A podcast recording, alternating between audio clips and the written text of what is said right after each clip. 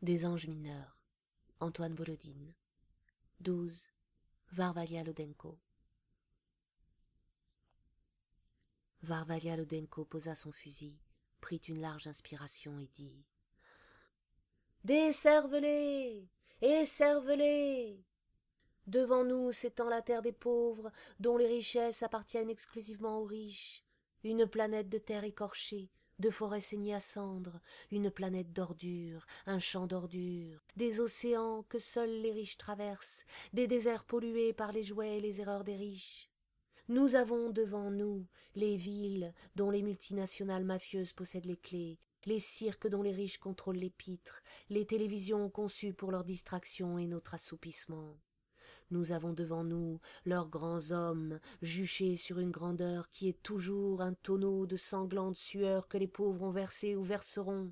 Nous avons devant nous les brillantes vedettes et les célébrités doctorales, dont pas une des opinions émises, dont pas une des dissidences spectaculaires n'entre en contradiction avec la stratégie à long terme des riches. Nous avons devant nous leurs valeurs démocratiques, conçues pour leur propre renouvellement éternel et pour notre éternelle torpeur. Nous avons devant nous les machines démocratiques qui leur obéissent au doigt et à l'œil et interdisent aux pauvres toute victoire significative. Nous avons devant nous les cibles qu'ils nous désignent pour nos haines, toujours d'une façon subtile, avec une intelligence qui dépasse notre entendement de pauvres et avec un art du double langage qui annihile notre culture de pauvres. Nous avons devant nous leur lutte contre la pauvreté, leur programme d'assistance aux industries des pauvres, leur programme d'urgence et de sauvetage. Nous avons devant nous leur distribution gratuite de dollars pour que nous restions pauvres et riches, leurs théories économiques méprisantes et leur morale de l'effort et leurs promesses pour plus tard d'une richesse universelle pour dans vingt générations ou dans vingt mille ans. Nous avons devant nous leurs organisations omniprésentes et leurs agents d'influence, leurs propagandistes spontanés, leurs innombrables médias, leurs chefs de famille scrupuleusement attachés aux principes les plus lumineux de la justice sociale pour peu que leurs enfants aient une place garantie du bon côté de la balance.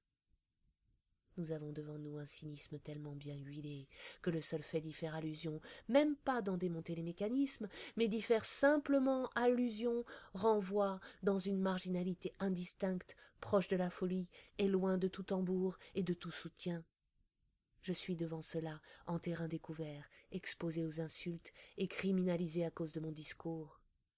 Nous sommes en face de cela qui devrait donner naissance à une tempête généralisée, à un mouvement jusqu'au boutiste et impitoyable, dix décennies au moins de réorganisation impitoyable et de reconstruction selon nos règles, loin de toutes les logiques religieuses ou financières des riches et en dehors de leur philosophie politique et sans prendre garde aux clameurs de leurs ultimes chiens de garde. Nous sommes devant cela depuis des centaines d'années, et nous n'avons toujours pas compris comment faire pour que l'idée de l'insurrection égalitaire visite en même temps, à la même date, les milliards de pauvres qu'elle n'a pas visités encore, et pour qu'elle s'y enracine, et pour qu'enfin elle y fleurisse. Trouvons donc comment faire, et faisons-le. Varvalia Lodenko arrêta là son discours.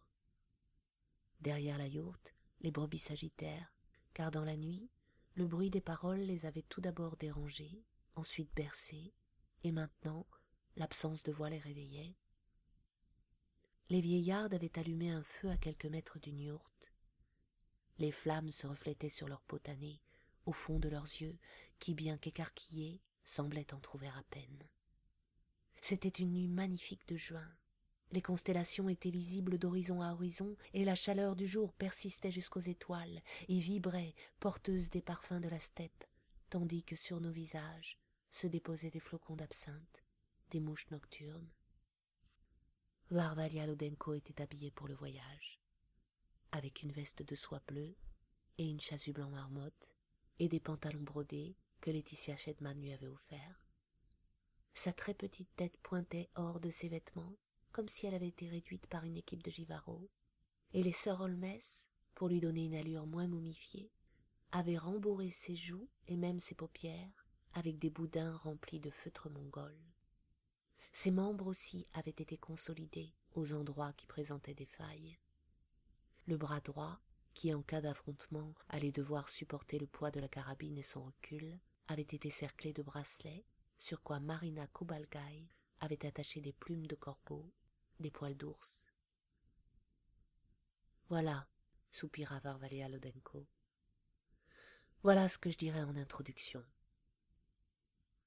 Il y eut un murmure approbateur, puis le silence retomba.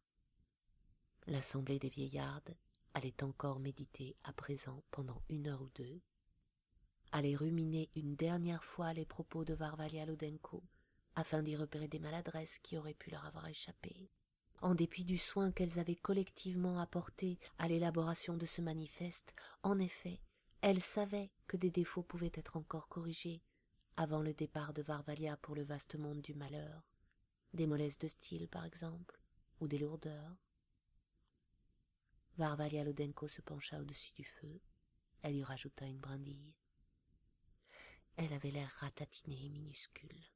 Et pourtant, si tout se déroulait comme prévu, c'était d'elle qu'allait jaillir l'étincelle qui remettrait le feu à la plaine.